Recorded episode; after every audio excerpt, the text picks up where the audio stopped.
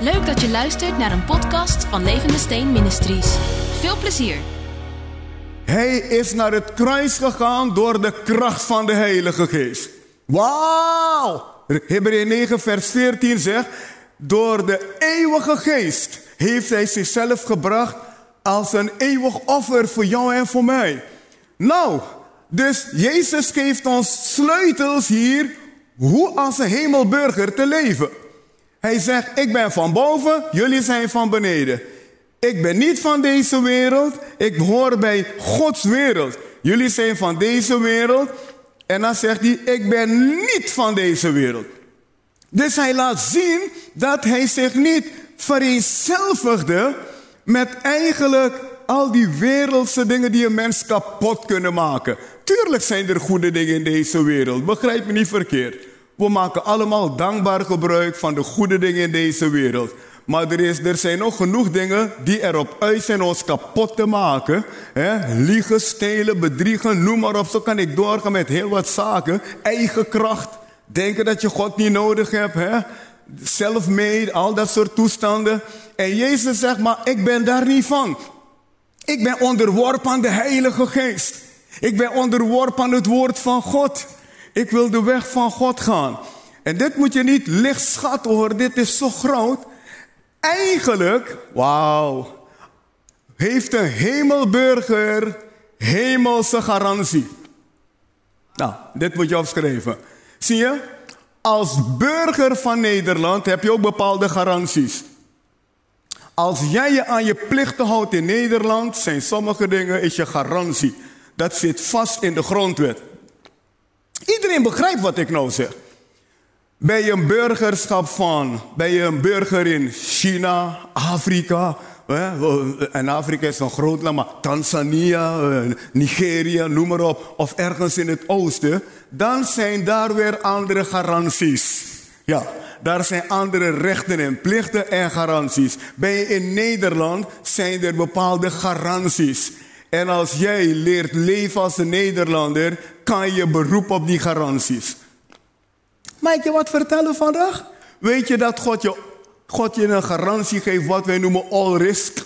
Met andere woorden, alle dingen die op jouw leven kunnen komen om je kapot te maken, je hebt eigenlijk all risk garantie van God gekregen om je te helpen. Oh, hierover moet je nadenken. Daarom zegt hij, ik zal je niet begeven, ik zal je niet verlaten. Dat is je all risk verzekering. Woe! Dat is je all risk verzekering. Ik ben met je, ik zal je niet begeven, ik zal je niet verlaten. Met andere woorden, M-A-W, je kunt op mij rekenen. Dat is wat hij bedoelt. Tegen Mozes zegt hij, ik ga met je mee. Eigenlijk, je hebt garantie, Mozes, dat als je naar Egypte gaat, ik je help.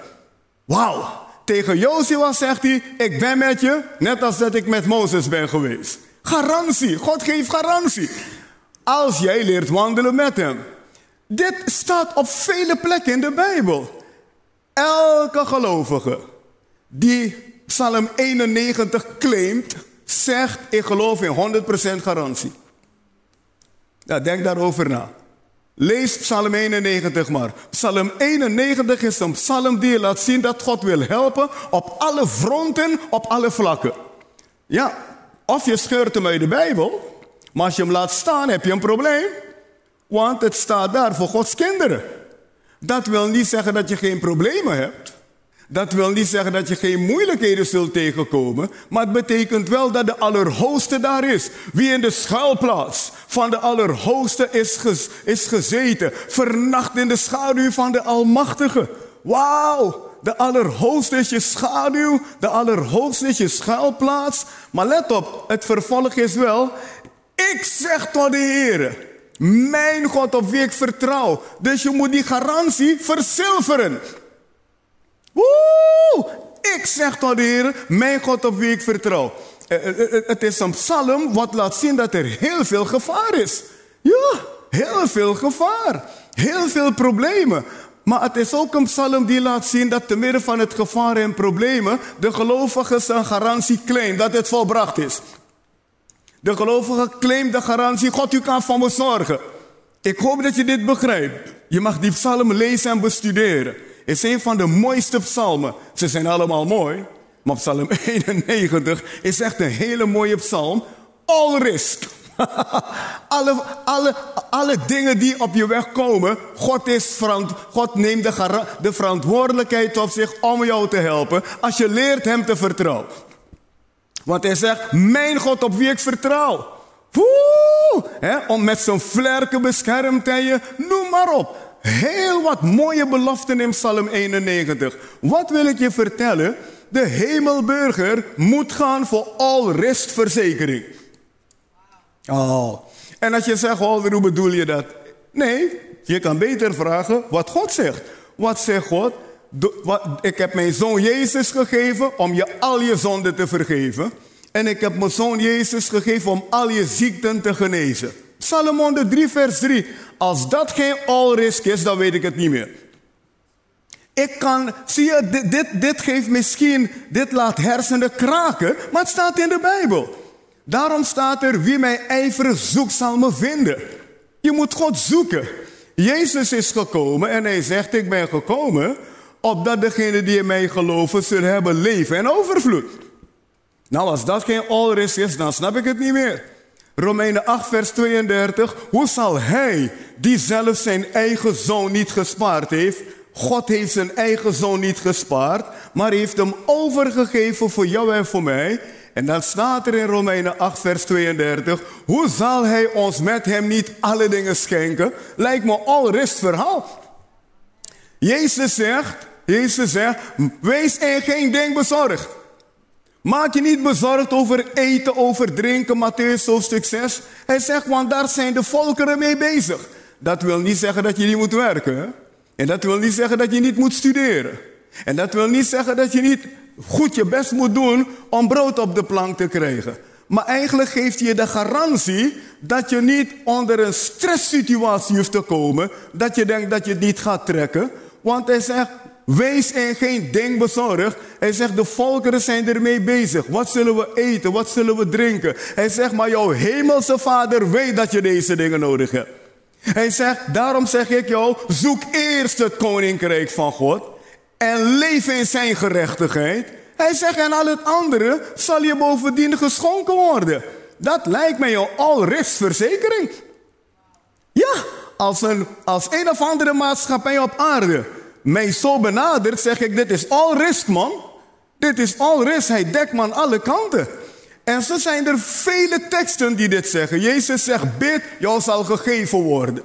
Ja, hij zegt, zoek, je zal vinden. Hij heeft zo'n zulke krachtige dingen gezegd. Hij zegt, al wat je bidt en begeert, geloof je hebt het ontvangen, het zal je geworden. Hij zegt, wie tot deze berg zegt, Hef je op en word in de zee geworpen. Het zal gebeuren. Dus hij laat je zien dat je geloof belangrijk is en dat je praten belangrijk is om die verzekering in de wacht te halen. Ah. Ik weet dat het raar kan klinken in sommige oren, maar het staat in de Bijbel. Hij zegt het toch? Wat ben je bezorgd, zegt hij. Wat ben je bezorgd voor eten, voor drinken? Hij zegt, vertrouw mij. In het Onze Vader zegt hij ook, bid, geef ons heden ons dagelijks brood. Dat wil niet zeggen dat je niet moet werken nogmaals, want de Bijbel zegt wie niet werkt zal niet eten. Maar eigenlijk wil hij zeggen, relaxed. Wees in de rust. God is ook met jou in het verhaal. God, zit, God is niet op vakantie. Je hemelse vader leeft. Daarom begint hij het Onze Vader met Onze Vader. Wauw! Is geweldig als je hierover gaat mediteren. En dan zegt hij, bid geef ons heden ons dagelijks brood. Leid ons niet in verzoeking. Met andere woorden, de duivel hoeft niet de voordeel, het voordeel in je leven te hebben. Want God is met jou. Verlos ons van de boze. Dus aan alle kanten zie ik een all-risk verhaal voor de hemelburger. Maar het is wel belangrijk voor de hemelburger om te leren geloven, om te leren bidden en om te leren praten. Want een burger heeft rechten en plichten. Ja, en de plichten van de hemelburgers zijn leer bidden, leer praten, leer geloven. Plichten en rechten gaan samen. Je kunt niet zeggen, ik ben een Nederlandse staatsburger en ik heb alleen maar rechten. Iedereen zal zeggen, dat is niet reëel. Je hoort belasting te betalen. En zo zijn er meerdere zaken. De, de overheid verwacht het van je. Je hoort toch te leven naar de grondwet, om het zo te zeggen. Je hoort rekening te houden met wat er in de grondwet staat. En dan inderdaad kan je je rechten claimen, want het hoort bij elkaar. Rechten en plichten gaan samen.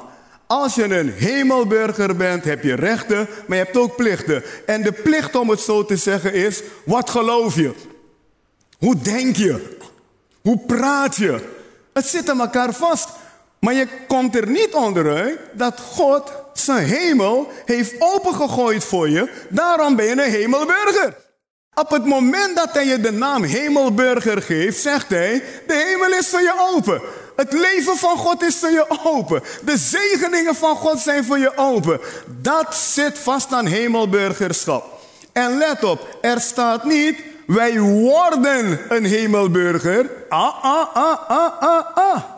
Er staat niet wij worden een hemelburger, want dan moet je wachten totdat Jezus terugkomt. Er staat wij zijn. Laat ons het nog een keer lezen dan. Woe! ja? Hier, Filippenzen 3, vers 20. Want wij zijn burgers van een rijk in de hemelen.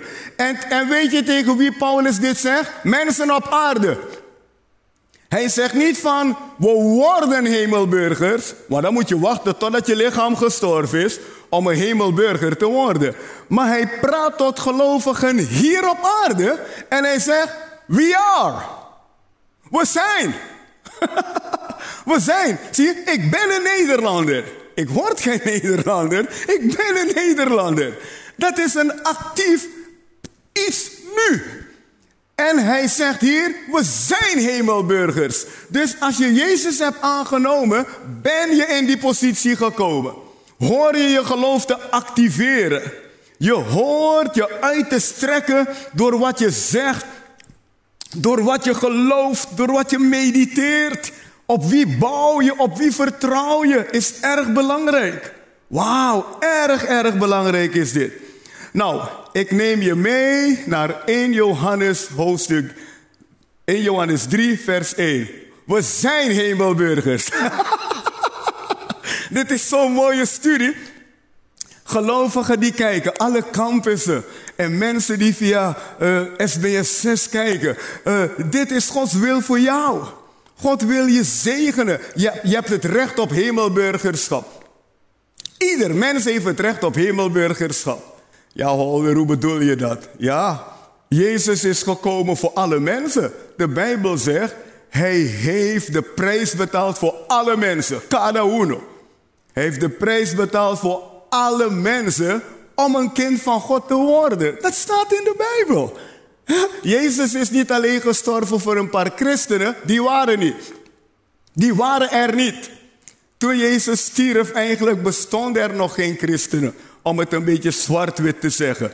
Zijn dood heeft de deur geopend. Zijn dood, zijn begrafenis en zijn opstanding hebben de deur geopend voor mensen over de hele wereld om christenen te worden, om wederom geboren te worden. Wauw, heerlijk is dat, hè? Oké, nou luister. In 1 Johannes 3, vers 1 lezen wij, want het hemelburgerschap, let op, je bent het, hè, je bent het. Ik praat niet over iets wat nog moet gebeuren. Ik praat over iets wat al gebeurd is. Als je leven aan Jezus hebt gegeven, ben je een hemelburger. Halleluja. Al is verzekering. Maar je moet het leren verzilveren. Je moet die verzekering, uh, een beetje in begrijpelijke taal plaatsen voor je. Je moet je premie leren betalen. Nou, je hoeft niks te betalen bij God natuurlijk. Maar als je een verzekering hebt, is daar een zekere premie. Ik probeer het in menselijke termen helder voor je te maken. Regelmatig betaal je je premie. Nou, jouw premie die je moet betalen is leren geloven, leren praten, de Heilige Geest vertrouwen. Ik hoop dat je dit begrijpt. Is mooi hè? Bij een verzekering is een premie. Nou, wat is jouw bijdrage? Die premie is je bijdrage. Jouw bijdrage is, wat geloof ik? Ik geloof Gods woord. Ik vertrouw de Heilige Geest en ik praat als een hemelburger. Wow! Wow! Ik geloof Gods woord. Ik vertrouw de Heilige Geest. Ik praat als een hemelburger. Ik activeer mijn geloof voor deze dingen. Dat is echt de premie waar je constant mee aan de gang moet gaan. Want er staat, zonder geloof is het onmogelijk God te behagen. Je hebt een onrestverzekering in die zin dat God je alles heeft gegeven. Hij heeft je zijn zoon gegeven. Hij heeft je gemaakt tot een hemelburger. Je bent zijn kind geworden. Maar dat betekent niet dat je nou gaat zitten en niks doen. Nee, nee, nee. Jezus heeft ook niet gezeten en niks gedaan. Jezus las de Bijbel om het zo te zeggen. Hij geloofde de Bijbel. Hij vertrouwde de Heilige Geest. Hij sprak overeenkomstig de wil van God. En activeerde zijn geloof de hele tijd voor het hemelse verhaal. En jij en ik moeten leren hetzelfde te doen. Ja, vertrouw Gods woord. vertrouw de Heilige Geest. Activeer je geloof ervoor. En praat in die lijn, want je erfenis staat vast. Dit was de podcast. Bedankt voor het luisteren. En als je op de hoogte wilt blijven, kun je ons vinden op Facebook en Instagram.